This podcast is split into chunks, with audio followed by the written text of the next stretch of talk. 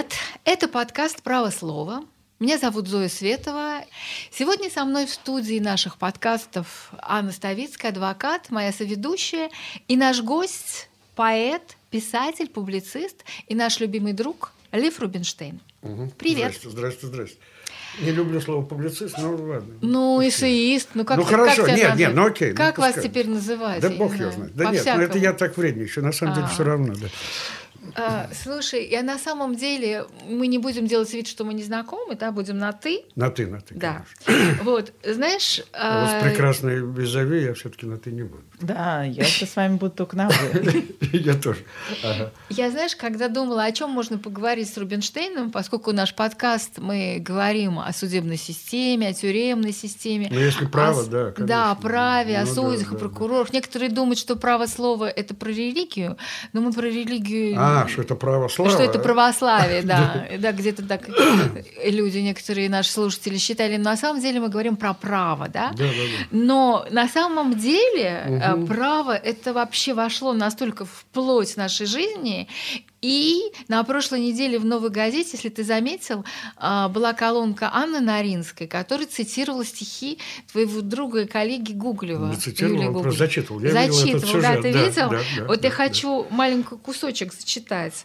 А, значит, мне так, я так понимаю, что Наринская попросила Гуглева написать специальное Ну, стихотворение Ну, это по в каком смысле, то, извини, то, что называется ready made, по-моему, оно не написано, оно, по-моему, просто смонтировано. Да?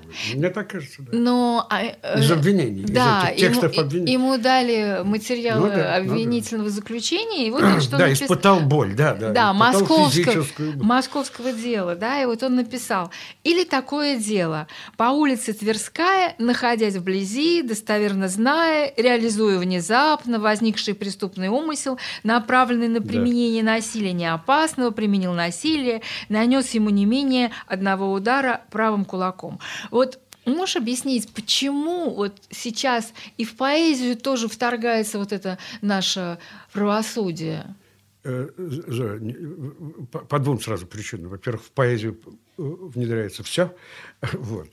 А во-вторых, во все внедряется, во все внедряется вот это самое э, дискурсивные элементы вот того, что мы называем правосудием.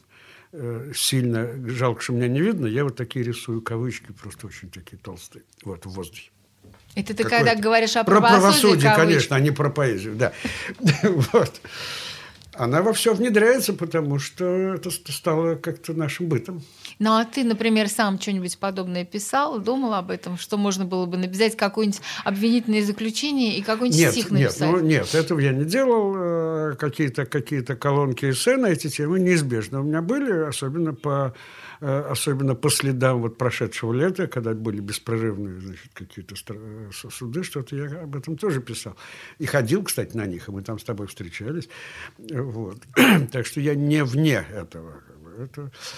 Ну, кстати, если уж так, э, значит, вообще в историю литературы чуть-чуть углубиться, то это вообще традиционное, э, традиционное дело, когда русские писатели, да не только русские, там, и французские, э, ходили по судам, а потом из этого вырастали романы. А что ты имеешь в виду? Я имею в виду, например, «Преступление и наказание». Ну, Я имею в виду «Воскресенье». роман «Воскресенье». Ну, всегда все вспоминают именно Толстого, Достоевского. Ну, конечно, конечно, да. Ну, были, может быть, менее известные писатели, но у них тоже было много вот этого всякого судебного опыта. Вообще было принято ходить по судам. А, кстати, вот принято ходить по судам. А, Вы сказали, что вы ходите в суды и даже там встречались с Зоей. А а вот зачем вы туда ходите? Вот име- именно как писатель для того, чтобы найти себе тему для нового романа или как э, просто колонки, чело- скорее. или просто как человек? Э, Понимаете, ну, все-таки скорее второе, конечно. Скорее, то есть по, по самому внешнему, э, поверхностному и первому импульсу, конечно, как э, э, чувствую в этом гражданский долг. Просто этих людей мне хочется поддержать. мне хочется создать в зале некоторую, так сказать, помочь э, скажем, э, э, людей, которые приходят на суды. Я просто точно знаю, что тем, кто сидит в этих клетках и на, на скамейках подсудимых, для них важно, чтобы в зале было, были люди, много людей.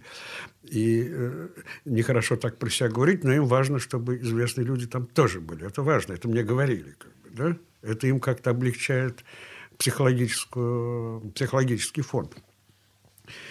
Вот. А то, что там какие-то вырастают сюжеты, так это само собой. Но я не для этого хожу. А ты ходил, когда в советское время, когда судили диссидентов?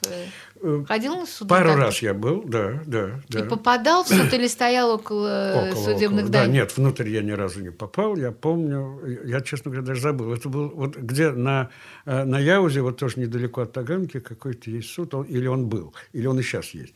Нет, не знаете? есть Таганский суд, но он, по-моему, не на Яузе. Нет, да. на Яузе. Нет, это ты что-то путаешь. Наверное, ты ходил...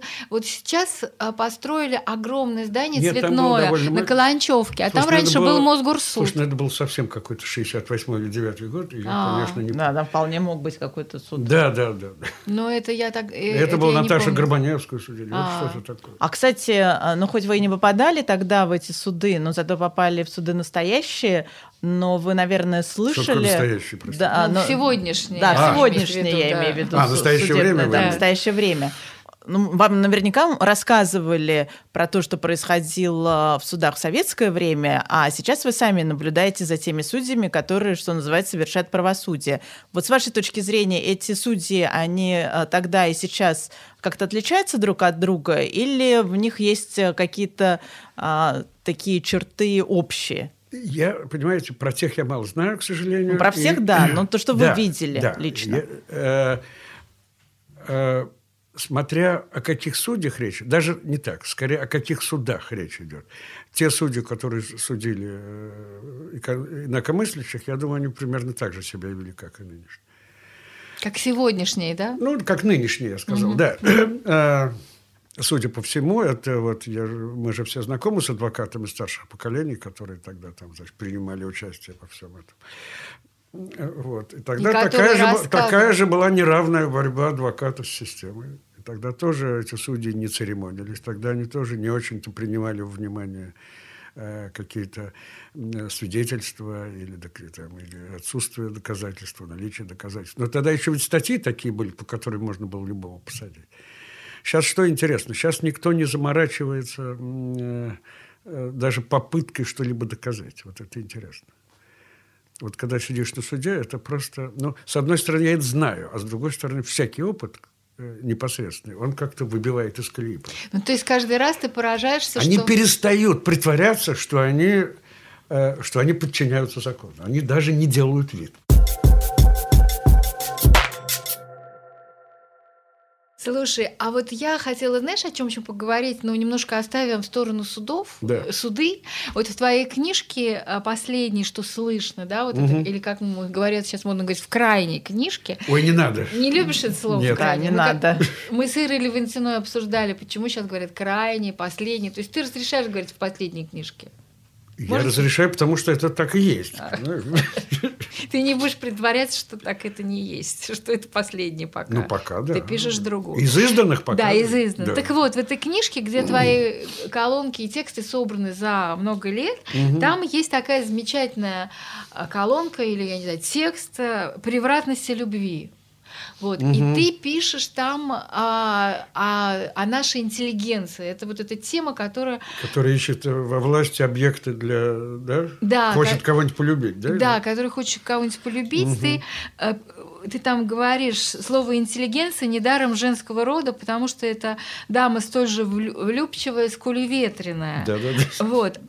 И действительно, вот ну, в пору раннего Путина мы все помним, как он заигрывал с интеллигенцией. Он когда начинал, еще не был президентом, ходил в пен-клуб. Да вот я даже там был. Ты был там? Да. И, да, мне папа мой рассказывал, как вот, Путин да, пытался обаять интеллигенцию, а потом такое ощущение, что с годами эта интеллигенция, ну, как кого-то он привлекал, там кто-то был его какими-то, как доверенные лица, да, какие-то там. Да. Вот. А сейчас такое ощущение, что совершенно неинтересно, да. совершенно неинтересно. Вот. А почему? Вот можешь объяснить, почему Не так знаю. произошло? Дело в том, что дело в том, что вся советская власть, э, все периоды ее, они так или иначе, значит, с интеллигенцией, что называется, работали. Значит, э, они ее либо сажали и расстреливали, либо покупали, так совершенно откровенно. Вот при Сталине часть творческой, так называемой интеллигенции, они, в общем, по тем временам, на фоне всех прочих, вообще-то хорошо жили. Были писательские дома, были писательские эти дома творчества, были какие-то э, вкусные дешевые рестораны. Вот. Писатель был, я это хорошо помню, писатель был э, как бы таким уважаемым членом э, общества. Это длилось, это какая-то была инерция XIX века, когда в общественной жизни была важна литература.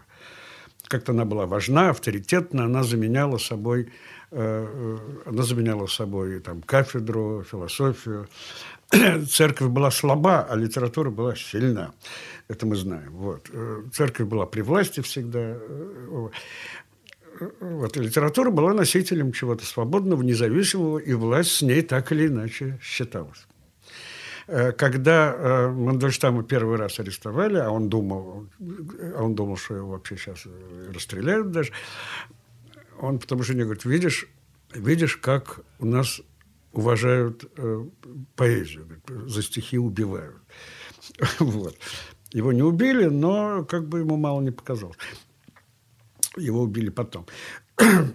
Э, постепенно это сошло на нет. И, надо сказать, это творческую интеллигенцию очень э, обижает. Я имею в виду такую творческую интеллигенцию с таким советским психологическим опытом. Вот. Многие старшего поколения писателей стали вспоминать как о золотом времени, когда вот такой было, был рост духовности, когда были дома творчества, были клиники, как было хорошо. А сейчас на писателей не, не обращают внимания.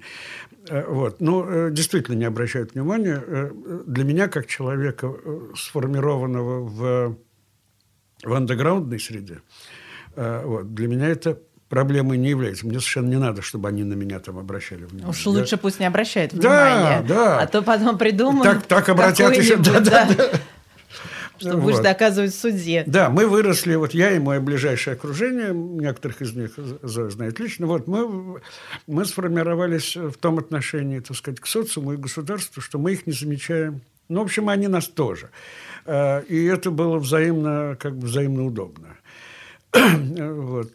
И поэтому вы свободны? Ну, конечно. Ну, а вот часто Поэтому говорят... нынешняя ситуация меня лично ни малейшим образом не задевает. Нет, но а вот ты считаешь, что у нас все равно есть интеллигенция, или у нас есть теперь интеллектуалы, вот как на Западе? На Западе же нет интеллигенции, там есть интеллектуалы. Там есть интеллектуалы. Которые да. свободны от власти, по сути, да? Э, в более, этом того, более того, интеллектуал в таком в развитом э, западном цивилизованном обществе, интеллектуал это по определению Э, критик государственных институтов. А интеллигенции нет?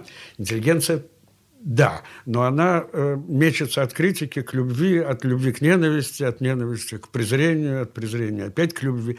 И, и я помню, когда действительно советская, я имею в виду такая интеллигенция, которую условно можно назвать либеральной, э, были попытки полюбить. Значит, э, полюбить, например, представь себе Андропова. Я помню, он ненадолго появился. Я помню разговоры в такой интеллигентской среде. Кто-то говорит, ну что же, он, конечно, отличается от, от этих предыдущих. Он, видно, что человек образованный. Я не знаю, с чего они взяли, что он образован. Ну, потому что он говорил без бумажки там иногда. Вот. Какие-то слухи были, что он на даче у себя, внимание, слушает джаз и ходит в джинсах. А это говорило о нем как о невероятно цивилизованном человеке. Прогрессивном. А тогда, Прогрессивном. А тогда джинсов-то вообще не было. В каком смысле не было? Ну, в России, я имею в виду. В Советском Союзе разве были джинсы? Зой, ну что ты, ну они были, просто они стоили зарплату. Так. Ну, они ну, были, да. да. Ну, как... у, некоторых были. Не, ну а сейчас, если вернуться к Путину, есть все-таки, ты думаешь, из, среди интеллигенции есть люди, которые реально вот тоже думают так, или они просто боятся не любить его? Когда он появился, когда на первом сроке, я просто помню разговор, он многим, он многим был симпатичен. Да. Был симпатичен? Да, да, да. Некоторым даже искренне. Э, я не думаю, что все уж прям такие продажные суки, да, что это сам. Э, нет, но я говорю, что некоторые интеллигенция, если ее действительно персонифицировать, если вот опять, как меня цитирую, представить себе в виде дамы, да, то есть она, да, она тот, значит, э, ей хочется в кого-то влюбиться, конечно. Э, такое хорошее мужское начало. Вот смотри, всякая такая прогрессивная советская интеллигенция, э, например, поначалу полюбила Сталина. Да, потому что считали его чуть ли не либеральным э, руководителем. Он действительно хорошо относился к, к деятелям культуры, в отличие, кстати, от предыдущих, от, от большевиков ленинского призыва и всяких э, троцких. Они к Троцкому относились плохо, потому что он был очень жесткий, так сказать, марксист. А Сталин поначалу им воспринимался как э, такой прогрессивный человек. Вот. Был такой период. Вот. Ну, а потом, когда они что-то стали кумекать, уже, что называется, было поздно. Ну да, уже все они уже сели. Да, уже поехали по лагерям и кого-то... Кто сел, кого купили. Даже были такие циничные люди. Это где-то я в чьих-то мемуарах, кажется, у Надежды Яковлевны Мандельштам, когда для писателей построили дом на э, в этом самом, господи, в Лаврушинском переулке, да, рядом с, э, с Третьяковкой, то многим там дали квартиру. И тогда шутил этот самый Шкловский, я, кажется, Шкловский, если не ошибаюсь, шутил, говорит, теперь только не дай бог, чтобы еще одной революции не было. А, чтобы не отобрали квартиры. Да, да, так мы стали наконец-то хорошо жить. Да. А, кстати, про Сталина, раз уж мы заговорили, а, вот тут недавно депутат от КПРФ Николай Харитонов а, предлож... сделал такое Я предложение читал, да. интересное в честь 75-летия Победы а, в Великой Отечественной войне повесить на здании ГУМа портрет Сталина. Угу. А вот с вашей точки зрения, а, почему до настоящего времени вот этот культ Сталина не изжит, или он изжит, но просто наши власти нынешние пытаются его опять навязать? Нет, ну этот чувак, которого вы, значит, упомянули, я его как-то помню еще по предыдущим каким-то этим самым как созывом, да, он давно, по-моему, Да, он, по-моему, вечный, да, Николай да, да. Харитонов, да, он, он конечно, он, конечно, какой-то отдельный человек, так сказать, особенный. Но он же все-таки выражает... Говорят, специальный человек. Подожди, да, он специ... но он же не сам по себе, он выражает мнение Нет, общества. он и сам Часть по себе. Не он общества. Сам по себе, Часть. но он и выражает. Э, на сегодняшний день, да. Э, он там давно, и когда-то его речи там какие-то, еще он с 90-х годов там, по-моему, да, э, он таким казался человеком курьезным, экзотичным таким, потому что он нес какую-то страшную ахинею, которую все воспринимали как ахинею. Сейчас он э, чуть ли не в мейнстриме как бы, да, общественного мнения. Но этот Сталин все время выскакивает. Да. Это поразительная история. Э, э, видимо, что-то в этом образе, в этом э, даже иконографически, это надо исследовать. Что-то есть бесконечно привлекательное вот для людей, которые, у которых нет чувства истории. Ну, а это, он как а черт это из табакерки выскакивает. Да, его все время, его все время за усы, так сказать, из, из, из гроба вытягивают, как бы, и, вот, его туда, ну, значит, одни, за, одни запихивают. Им, основ... или им наоборот... пугают, э, им, понимаете, есть, у сталинизмов есть очень много разных, эм, как бы, оттенков. То есть, я говорю сталинизмов, я э, специально во множественном числе употребляю это слово, есть разные сталинизмы. Вот есть сталинизм начальственный такой, э, ну вот который пропагандирует этот упомянутый Харитонов. Есть низовой, и он был всегда. Такой народный сталинизм э, в эти самые, в 70-е, там, брежневские, как сейчас говорят, годы, он, он тоже существовал. Он существовал подспудно и был, представь себе, почти, э, носил почти диссидентский характер. Только это было такое диссидентство справа, что называется. Mm-hmm. Да? Э, Сталин в их представлении был тот, кто как бы должен приструнить вот это начальство, кто должен был навести порядок, кто должен посадить воров всех. Э, но и сейчас так Вот эти водители... Да-да-да. Нет, но я говорю, это низовой Сталин. Да который используют люди наверху. Да, этот низовой сталинизм такой фольклорный почти. Сталин – это такой герой фольклора, который вот придет и, и накажет, накажет всех плохих. Да. Э, в 70-е годы водители грузовиков, вы либо помните об этом, да. либо вам старшие рассказывали, портретики Сталина на грузовиках были, на лобовых стеклах. Да. И это было как бы э, это фрондерство такое было. Потому что официально Сталина как бы не было. Ну, а, и один мой, значит, приятель, философ, по-моему, очень остроумно сказал, это, говорит, такой оберег. Это, оберег? Оберег от, mm-hmm. от ГАИ. Они должны бояться. Ну да. Но мне кажется, что чем ближе к 9 мая... Знаете, как от вампиров крестами. Ну да, но чем, Сталином. Но чем ближе к 9 мая, мне кажется, что мы увидим вот именно на этих Боюсь, на машинах эти обереги. Вот эти вот изменения Конституции, это, конечно, ну, это для юристов это вообще серьезная проблема, я думаю. Общество, общество наше, к сожалению, традиционно э, Э, лишено правовых э, вообще инстинктов. Да? Мне кажется, никто эту Конституцию не знает, не понимает, зачем она вообще. Нет, и, может быть, они даже понимают, но, например, многие люди, которые ходили в суды и ссылались на Конституцию и которые видели... ходили в суды, да. да я, и которые я имею в виду массу, смо- так смотрят на реакцию судей, у которых вот такие глаза, типа, вы зачем что, вы да? нам тут про Конституцию рассказываете? Мы Слушайте, ее уже давно я... не используем, мы даже не помним, как Слушайте, она я выглядит. еще когда в школе учился, то действовала так называемая сталинская конституция. И что? Ее все знали? Нет, ее не знали, но я из любопытства ее прочитал. Она была тоже хорошая, невероятно себе. прогрессивная. Да. Которая да. совершенно ни один пункт там не соответствовал реальности. Ни один. Не, ну, да, мне кажется, что вот в отличие от Америки, я не знаю, где Кроме количества все... союзных государств. Да, да, да. Где там, я думаю, в Америке все-таки большинство людей знает эту конституцию. Слушай, и... ну на этом нет, американское общество да, создалось, общество, потому, да. что, потому что была Конституция. Да. Оно на этой Конституции, собственно, и возникло. Но мы даже вот, если мы никогда не, не были в Америке, люди, да, хотя бы по фильмам это знаем, они все время говорят, вот это какая-то там поправка. Ну, они в суде на ней клянутся, на Конституцию. Да, да. А для нас что это, будут говорить для, правду. для российского ну, общества это, это какая-то мертвая, мертвый да, документ. Да, Конституции все время говорили в 19 веке, там декабристы говорили о Конституции. При Пушкине еще говорили, ну да, Конституции, КУЦ, они еще и критиковали Конституцию. Но в итоге, когда власти нужно, они, видите, этот э, документ достают из широких штанин и вполне более себе того, его будут более использовать. Того, преследуют людей за то, что они как бы нарушают конституционные нормы, там, да, как да. что они конституционный режим, как бы покушаются на конституционный да, режим. Да, да, да. Ну и в советское При том, время... что они этот режим нарушают каждый день сами, да? Вот. да. Ну это, в общем, это из области абсурда Это удивительно. совершенно. Да, значит, поэтому... А почему, знаешь, мне кажется, все это законотворчество, а, а, оно догоняет практику все время, понимаете? То есть, что ты имеешь в виду? Ну, ну, все правильно. Практика уже давно говорит, что такая, на, что на вот Конституцию эти статьи, чихать конститу... давно хотели. Ну да, то есть просто вот то, что Путин вчера говорил, он просто хочет как-то это все узаконить. Ну то, вот есть, ну мы знаем, да, это нас всех касается, там статья 31 про, э, значит, это самое... Про митинги? Да, да. Э, про мирные собрания. Да. Ну, кто, ну, кто это? Ну, мы же видим, что происходит. Да? Это прямое нарушение Конституции, потому что они издают законы, которые правильно, которые противоречат.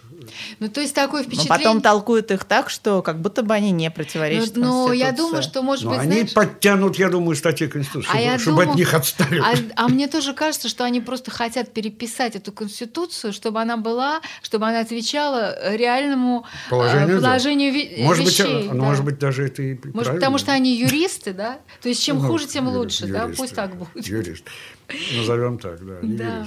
Я не знаю, даже в развитии этой темы, а может быть и не в развитии, а, хотелось бы про иностранных агентов спросить. О. Вот, да, вот это же был это... тоже очень прекрасный, в кавычках, как вы говорите, я тоже делаю такие да -да. в воздухе кавычки, закон а, о том, что теперь и физические лица могут быть названы иностранным агентом при каких-то очень странных обстоятельствах. Ну, при а, таких обстоятельствах, если кому-то это захочется. Если кому-то это захочется, то это физическое лицо будет да. признано иностранным ну, агентом. Почему вот, при например, странных? Если человек получает деньги из-за границы. Но я имею в виду, что все равно настолько расплывчатые формулировки, что иностранным агентом можно признать очень многих физических лиц.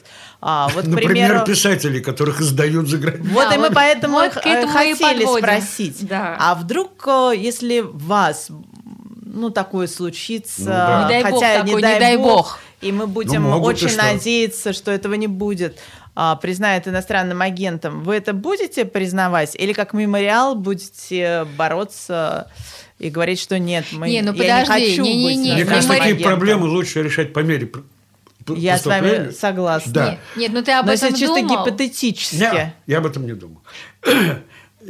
Я, как-то, живя, значит, в государстве сначала СССР, а потом Российской Федерации, я научил себя не, дум, не думать о будущем. А, не думать о будущем. Ну, И решать проблему, если ну, она конечно, вдруг ну, ну, я вот, например... Понимаешь, признание, признание э, я не хочу нагнетать всяких, значит, ужасов, да-да, но просто, просто социальный опыт жизни в этой стране говорит нам о том, что подсказывают, что признание иностранным агентом – это не самое страшное, что может с человеком случиться. Понятно. Ну хорошо. Но я просто почему меня это интересует, потому что есть разные способы поведения. И мы видим, что некоторые люди, их еще никто не признал, а они уже, например, в Фейсбуке э, вешают «я иностранный я, агент». Мне это понятно. Я, вот, я как бы на грани того, чтобы так же поступить. Mm. Да, а да. почему? Это что, в знак протеста против этого государственного бреда, против Ну, есть же формула вот эта, которая возникла, я, мы, да, «je suis». Mm. Но, э, когда, да. Не в знак протеста, а в знак солидарности. Ну, понятно, понятно. Да. Ну, например, в знак солидарности с тем же мемориалом, который кстати. Пиш, написал на сайте, что его признали иностранным агентом, но, но судам и власти это оказалось Потом мало. Я, я тоже, тоже об этом писал, что э, поскольку на моих глазах, на наших глазах иностранными агентами э, назначают и объявляют такие институции, которыми мы можем только гордиться, да, э, э, говорит о том, что скоро может случиться так, что звание иностранного агента будет восприниматься как почетное.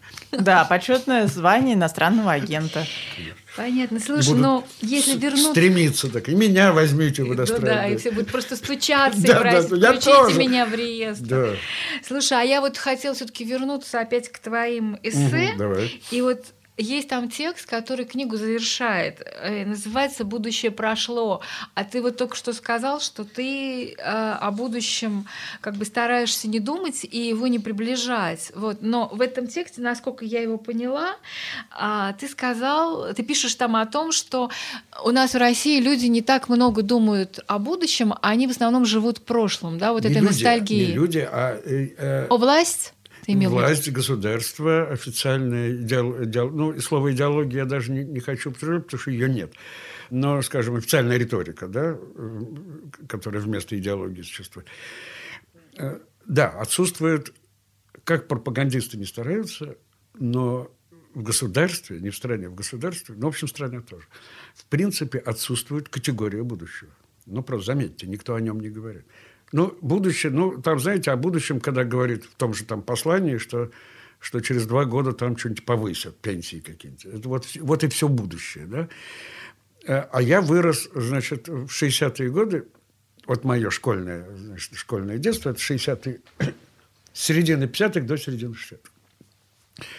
То есть это время называется хрущевское. Вот это вот, говорит, оттепель. Когда беспрерывно были разговоры только о будущем. О будущем? Да. Mm. Да, да, да. Это было очень важно. И вообще, если в этой коммунистической идеологии... А в каком, а в каком смысле говорили? А в смысле коммунизма. А, о том, что мы победим и так далее. Победили вообще мы уже, везде, где могли. Э, Перейдем к коммунизму. Построим, построим, построим коммунизм. Построим светлое будущее. Об этом светлом будущем беспрерывно говорили. Об этом светлом будущем э, читали лекции, всякие лекторы. Э, речь шла все время о будущем. Э, жили... Э, Тогда что было важно? Космос, да? научная фантастика и всякие разговоры о, комму... о коммунизме. И масса было гениальных анекдотов про коммунизм. Я, ну, например, расскажи. А, пожалуйста.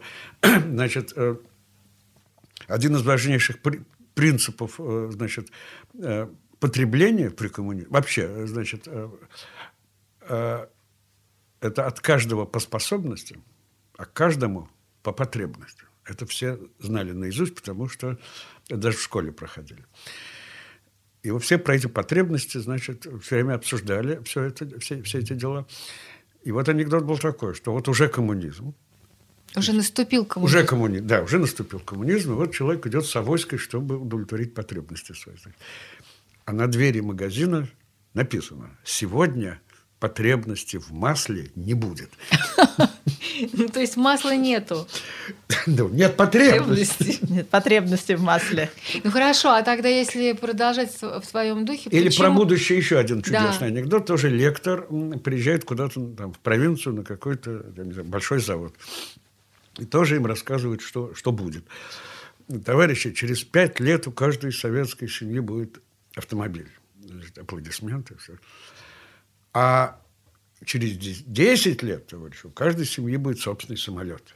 Тут такое некоторое замешательство и робкий голос из зала. Говорит, простите, можно вопрос задать? Да, пожалуйста.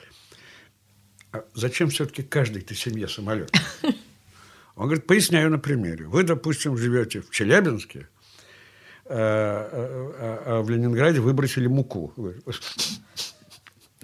Ну и так далее. И то есть вам нужно полететь, полететь за мукой? Да, за мукой. За мукой на своем самолете. Да, но но подожди, а вот ты меня перебила, я хотела спросить, но если вот твоим же языком а, пользоваться, почему у власти нет потребности в будущем? Гов... Даже ну, не в будущем, нету, ну, а говорить о будущем. Почему они не говорят? Э, всякая коммунистическая, марксистская идеология, она, она, была, она была проективна, потому что она выросла из модерна. Да? А эти выросли из постмодерна, когда Э, которые утверждают, что вообще все на свете уже было. И мы только манипулируем остатками, осколками. Это если говорить об искусстве. Но и в искусстве это бывает иногда продуктивно. Но они политикой занимаются, а, а, а методик, методология та же. Э, все было, и значит, надо в прошлом искать свою легитимность. Только в прошлом. Э, значит, так получилось, что в 20 веке в общем-то, ничего хорошего не было, кроме 9 мая. Mm, понятно.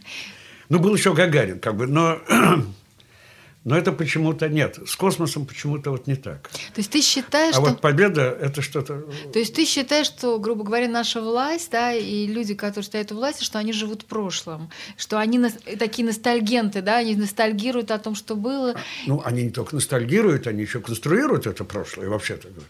Примерно примерно с тем же рвением, с каким э, коммунисты в хрущевские годы конструировали будущее. Э, с, с, таки, с такой же степенью правдоподобия, примерно. Их же прошлое такое тоже, которого не было. Понимаете? Ну да, но при этом чисто вы не... При этом они, извини, при этом они говорят, не позволим переписывать историю, как будто ее кто-то написал. Ну да.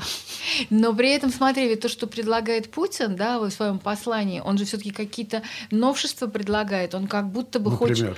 Ну, он предложил изменить Конституцию, да, то есть как бы он Новшество. уже не прошлую Конституцию берет, а он хочет новую Конституцию. Он предложил там дать э, больше полномочий этому гос совету. То есть все-таки он что-то такое конструирует. Но тебе кажется, что Но это он... конструируется такая какая-то бюрократическая картина значит, э, э, э, государственной жизни. Да?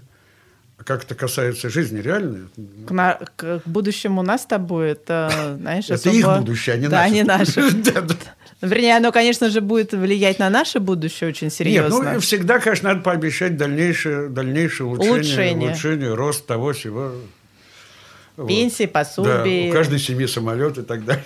Еда для школьников. Ну да, но мы видим, что не у каждой семьи самолет, а у некоторых представителей власти или бизнеса есть свои самолеты, на которых они там куда-то летают. Так что да? они в этом смысле осуществили как раз советскую мечту. Часть населения, да, такое. Более того, они еще построили тот самый капитализм, э, которым в советские годы Пугали? Их, их пугали значит, учителя и советские пропагандисты. Вот тот самый несуществующий реально на Западе капитализм, такой хищнический человек, человек-волк, вот это все, что нам рассказывали про капитализм, они такое и сделали.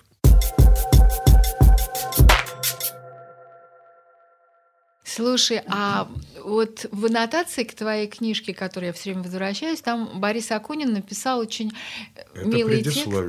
Нет, это послесловие. А, послесловие. Да, послесловие. Что ты его назвала аннотацией? Ну, хорошо. Ну, там есть и аннотация. Окей, окей, он, да, по-моему, да, да, аннотацию написал и послесловие, и он там написал, что я вам очень рекомендую читать книгу Рубинштейна, потому что это каждый день читать а? по одному тексту, потому что это, а, во-первых, очень поучительное чтение, а во-вторых, вам станет жить веселее. Но это он имеет в виду, что у тебя всегда в конце текста обязательно что-нибудь смешное есть. И вот ну, мне... не всегда, допустим. Ну, как правило. Ну, стараюсь, да. Да, а вот у меня вопрос вопрос. Ты на, на любую тему можешь все-таки шутить? Или есть какие-то сюжеты, на которые тебе не хочется шутить? Нет, э, у меня даже на эту тему есть, есть тоже текст. Я принципиально считаю, что нет э, тем запретных для... Для юмора? Для юмора. А на судебную э, систему, раз уж наш подкаст называется «Право слова», пошутите. Ну, прямо сейчас? А что? Нет, ну, есть Ну, как- знаете, там, это как в анекдоте, пошутите. Там комедия уже как бы с порога начинает пошутить. Это как в анекдоте, скажите, у вас есть какой-нибудь веселенький ситчик? Он говорит, у нас весь товар обхохочешь. В судебной системе, что там веселенького? Там все прям, там все смешно. Нет, было бы вообще это гомерически смешно, если бы, Не было так грустно. нет, если бы не страдали реальные люди, Да. если бы не ломались судьбы, потому что вообще по фактуре, структуре всего это вам даже лучше, чем мне заметно. Потому что это, конечно, комедия, как бы, да? Ну, То есть ты считаешь, что в суде происходит именно комедия, а не драма и не трагедия? Нет, ну, комедия с человеческими жертвами. Ну, это такой новый тип комедии. Комедия с А, человеческими кстати, а жертвами. если бы вы писали какой-либо роман, или вообще как писатель, и а, вы бы а, сделали какой психологический портрет а, нынешнего судьи? Слушай, я их не так много видел. Ну, кого видели? Ну, когда ты при... И вы же много судью, слышите. Я как- их фамилии не запоминаю, честно Не говоря. надо не фамилии. фамилии, а вообще как вот ты видишь судью? Это вообще кто такой? По моим вот наблюдениям, это очень э, жалкий, несчастный ч- человек. Абсолютно не, э, не имеющий своего голоса, склада, совершенно себя не уважающий который ради то ли своего места, то ли каких-то... Я не знаю, большие ли они деньги получают. Большие. Большие, да? Ну, Пенсии Ну, это хоть как-то объясняется. Ну, потому что они, ну, они же, как правило, с юридическим образованием люди, правда? Как Ну, правило, Как правило, они все обязательно должны иметь А. юридическое образование. Вот. Но они, как юристы, понимают, наверное, что они делают. Ну, вот, вот это для меня, честно говоря, большая загадка. То есть этот человек Это для тебя загадка, но тебе кажется, что он себя не уважает. Ну, Зоя, ну это очевидно, что он себя не уважает.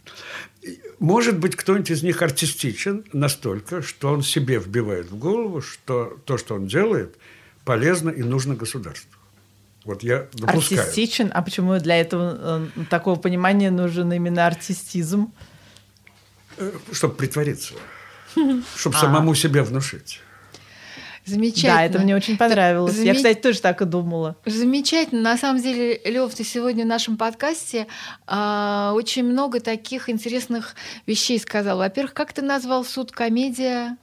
А, с комедия человеческими с- жертвами? А, ну, это- комедия с человеческими жертвами. ну, можно это назвать ее черной комедией. Да, Да, ну, и судья это человек, который себя не уважает, и человек, который сам себя уговаривает и притворяется, и человек загадка. Артистизм. Артистизм, самое любимое. да. да. То есть Должен человек обладать артистизмом. Да, Это он же должен обладать гениально. артистом, потому что он Должен, играет, должен, и считает, что он всегда играет какую-то Ну, потому роль. что Нет, есть- потому что ты не Но можешь я жить не в верю, этом что человек бреду. может быть таким окончательным, циничным. Да. Ты Что- не что- веришь. чтобы жить в этом. Ну, бреду, не верю, нужно нет. быть артистом и думать, что ты, в принципе, Зоя, я, притворяться кстати, то же самое думаю о, тех- о телеведущих. Они не циники, они себе вбивают в голову. Им кажется, что они важное дело делают. Я про А, правду. вы имеете в виду пропагандистов? Да, да, да. Но ты знаешь, кстати, это объясняет, может быть, то, что многие судьи, так же как вот эти телеведущие пропагандисты, они алкоголики или пьяницы, да? То есть они вот это то, что они играют, они когда выходят из этого образа, им обязательно нужно выпить для того, чтобы как-то что Ну, ли знаешь, примириться с мне, этим. мне после часа наблюдения за таким судьей тоже очень хочется. Да, мне тоже сказать. Ну, хорошо, тогда я думаю, что наш подкаст, он подошел... На этой оптимистической ноте. Да, он подошел просто к логическому завершению своему, потому что а, я не знаю, удастся ли нам сегодня выпить. Я за рулем, к сожалению. Ох, Да, но в любом случае это был подкаст «Право слова». А, С нами сегодня был замечательный наш любимый ой-ой-ой. да, Лев Рубинштейн, Анна Ставицкая, Зоя Светова. И слушайте, пожалуйста, наш подкаст. И ставьте лайки. да. Рекомендуйте его соседям, друзьям, а, Родителя. родителям и всем, кого вы случайно встретите или не случайно на своем пути. Спасибо. Пока.